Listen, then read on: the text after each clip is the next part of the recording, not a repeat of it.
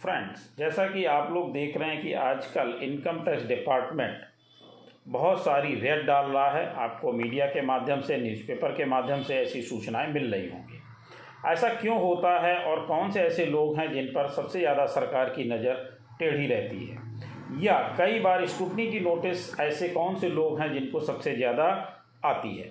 इन सब चीज़ों पर हम लोग डिस्कस करने वाले हैं। उससे पहले एक छोटी सी रिक्वेस्ट कि अगर आपने अभी तक हमारा चैनल सब्सक्राइब नहीं किया है तो कृपया सब्सक्राइब करें और बेल आइकन अवश्य प्रेस करें जिससे हमारे अपलोड होने वाले वीडियो आपको जल्दी से जल्दी मिल सकें।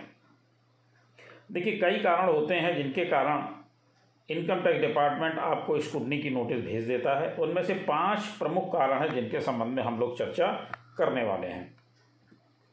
पहला, पाँच कारणों से इनकम टैक्स की नज़रों में चढ़ते हैं लोग। फिर शुरू होती है स्कूटनी खंगाले जाते हैं पुराने रिकॉर्ड क्यों खंगाले जाते हैं? आइए देखते हैं। इनकम टैक्स रिटर्न भरने के दौरान हर करदाता को, आयकर विभाग को अपनी आमदनी की सही जानकारी देनी होती है। लेकिन कभी कभी अनजाने में या जानबूझकर भी की गई कुछ छोटी छोटी गलतियों के कारण करदाता इनकम टैक्स विभाग के निशाने पर आ जाते हैं। आमतौर पर पाँच ऐसी बड़ी गलतियाँ करने पर विभाग आपको नोटिस जारी करता है। इसलिए ज़रूरी है कि आप इनके बारे में अच्छे से जान लें, ताकि किसी तरह की कानूनी कार्रवाई का सामना नहीं करना पड़ा। क्या होता है कि आईटीआर फ़ाइल करने के संबंध में भी कई भ्रांतियाँ हैं। कुछ लोग सोचते हैं कि इनकम टैक्स रिटर्न हमें तभी भरना है जब हमारी आमदनी पाँच लाख से ऊपर हो। ऐसा नहीं है, अगर आपकी आमदनी ढाई लाख से ऊपर है तो आपको आईटीआर भरना अनिवार्य है। और भी कुछ कारण हैं, आगे देखते हैं। अलग अलग धाराओं के तहत नोटिस भी भेज सकता है। इसमें दो तरह के स्कूटनी प्रोसेस होते हैं, पहला मैनुअल और दूसरा अनिवार्य। यानी कंपलसरी, पहले टाइप के स्कूटनी से कुछ चीज़ों का ध्यान रखकर बचा जा सकता है। अक्सर लोग ऐसी पाँच गलतियाँ करते हैं, जिसकी वजह से उनका आईटीआर फॉर्म रडार पर आ जाता है। पहला है आईटीआर का ना भरना। देखिए, सबसे पहली बात यह है कि आईटीआर तो हमें अवश्य भरना चाहिए। मैंने बताया भी कि कब कब हमें आईटीआर भरना आवश्यक है। आगे और भी चर्चा में करते हैं और आपसे ये भी रिक्वेस्ट है कि वीडियो में अंत तक बने रहिएगा, जिससे आपको सारी चीज़ें डिटेल में समझ में आ सकें। यहाँ पर एक चीज़ मैं अब और बताना चाहता हूँ कि जब भी हम आईटीआर फ़ाइल करते हैं, चाहे हम खुद फ़ाइल कर रहे हों, चाहे हम किसी प्रोफेशनल के द्वारा फ़ाइल करवा रहे हों हमें ध्यान देना है कि डिपार्टमेंट हमें कौन कौन सी इन्फॉर्मेशन ऑलरेडी अवेलेबल कराता है। तो जो इन्फॉर्मेशन हमें आईटीआर भरने के पहले डिपार्टमेंट के द्वारा अवेलेबल कराई जा रही हैं, उन इन्फॉर्मेशन को हमें सही ढंग से चेक कर लेना चाहिए। एक तो ट्वेंटी सिक्स ए एस के माध्यम से, दूसरा टी आई एस और ए आई एस के माध्यम से डिपार्टमेंट हमें वो इन्फॉर्मेशन देता है कि ये ये इन्फॉर्मेशन उसके पास हैं। तो हमें भी चाहिए कि हम भी आई फ़ाइल करते समय उनको डाउनलोड करें, उनको चेक करें, अपनी इन्फॉर्मेशन को उससे मैच कराएँ और उसके बाद ही आईटीआर फ़ाइल करें, चाहे खुद करें, चाहे प्रोफेशनल से कराएँ, लेकिन इन चीज़ों का ध्यान ज़रूर रखें। अब आइए आगे की बात करते हैं।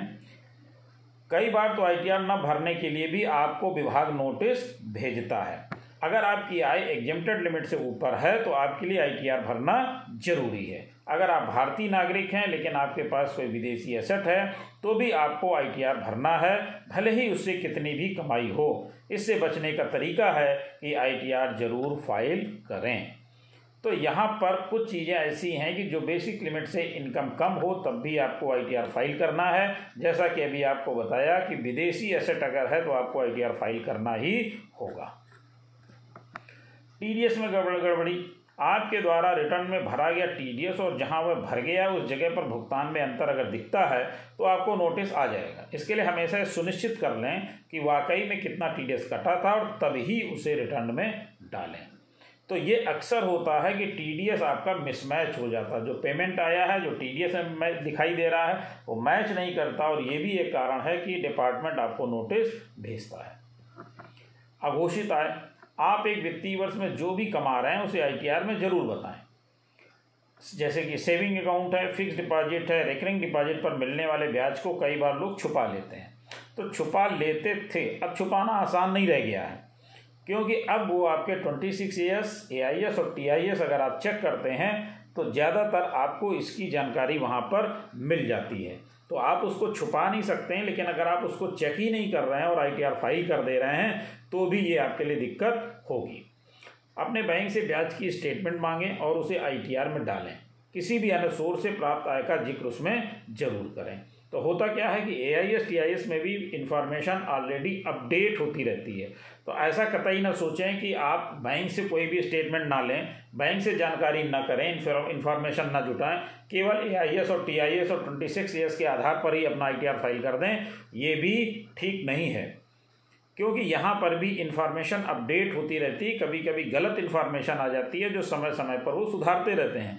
तो हो सकता है जिस समय आप फ़ाइल करें, उस समय इन्फॉर्मेशन कुछ और हो, और जब आप रिटर्न फ़ाइल करने के बाद चेक करें तो उस समय इन्फॉर्मेशन कुछ और भी हो सकती है। इसलिए किसी पर डिपेंडेंट ना रहें, दोनों की अपनी बैंक की और अपने जो A I S T I S में इंफॉर्मेशन है, उनको ज़रूर से ज़रूर मैच करा लें, उसके बाद ही आई टी आर फ़ाइल करें। आई टी आर रिटर्न में गलती, कई बार लोग गलती से या फिर नासमझी से गलत आई टी आर भर देते हैं। कई बार ज़रूरी जानकारियाँ छोड़ देते हैं। अगर ऐसा होता है तो आयकर विभाग नोटिस भेज सकता है। इससे बचने के लिए आप किसी पेशेवर से आईटीआर भरवा सकते हैं। अगर आप खुद अच्छे से भर सकते हैं तो ही भरें। अदरवाइज़ किसी प्रोफेशनल की सहायता ले करके फ़ाइल करें जिससे गलती की गुंजाइश ना रहे। हाई वैल्यू ट्रांजैक्शन ऐसा अक्सर पाया जाता है कि लोग अपनी ज़मीन बेचते हैं, प्लॉट बेचते हैं, फ्लैट बेचते हैं, या गाड़ी खरीदते हैं, या गाड़ी बेचते हैं। ये हाई वैल्यू ट्रांजेक्शन जो हैं वो शो नहीं करते हैं। जैसे शेयर खरीदते और बेचते हैं, ये इन्फॉर्मेशन वो अक्सर जो है इस डिपार्टमेंट के साथ शेयर नहीं करते हैं। लेकिन आप निश्चित जानिए कि अब आपके लिए छुपाना इतना आसान नहीं है। आपको ये जानकारी उनके साथ ज़रूर से ज़रूर शेयर करनी चाहिए, यानी अपने आई में उसको ज़रूर से ज़रूर शो करना चाहिए। जैसे कि बात कर लेते हैं, ऐसा कोई ट्रांजेक्शन जो कुछ असामान्य हो या फिर बहुत बड़ी रकम का लेन देन हुआ हो, तब भी आपको इनकम टैक्स विभाग का नोटिस आ सकता है। अगर किसी व्यक्ति की सालाना आय पाँच लाख है, लेकिन उसने एक साल में बारह लाख रुपए अकाउंट में डाल दिए तो इनकम पाँच लाख की है, आप इन्वेस्ट कर रहे हैं बारह लाख रुपए। तो आयकर विभाग क्या करेगा? हरकत में आ जाएगा। यहाँ भी ज़रूरी है कि आप अपनी हर आयकर ब्यौरा सरकार को ज़रूर से ज़रूर दें। कोई भी असामान्य लेन देन आपके खाते में नहीं दिखना चाहिए। और अगर कोई ऐसा लेन देन है तो उसको आपके आईटीआर में ज़रूर से ज़रूर शामिल करना चाहिए। तो मेरा ख्याल है काफ़ी चीज़ें मैंने इसमें बताने की कोशिश की है। अगर आप इन चीज़ों का ध्यान रखेंगे तो आपको नोटिस आने की संभावना कम रहेगी।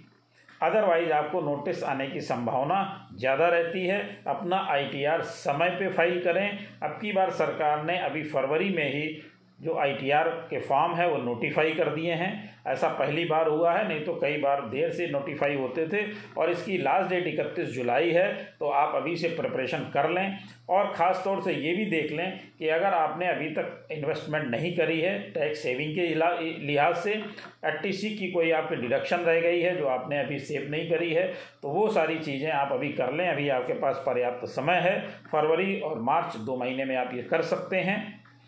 और अगर आपने एडवांस टैक्स नहीं जमा किया है तो भी आप पंद्रह मार्च तक अभी अपना एडवांस टैक्स जमा कर सकते हैं। तो इन चीज़ों को ज़रूर ध्यान रखें, जिससे आपको इनकम टैक्स डिपार्टमेंट के नोटिस आने की गुंजाइश ना रहे या कम से कम रहे। फिर भी आपकी अगर कोई क्वेरी या कोई कमेंट हो तो कमेंट बॉक्स में ज़रूर बताइएगा। Thank you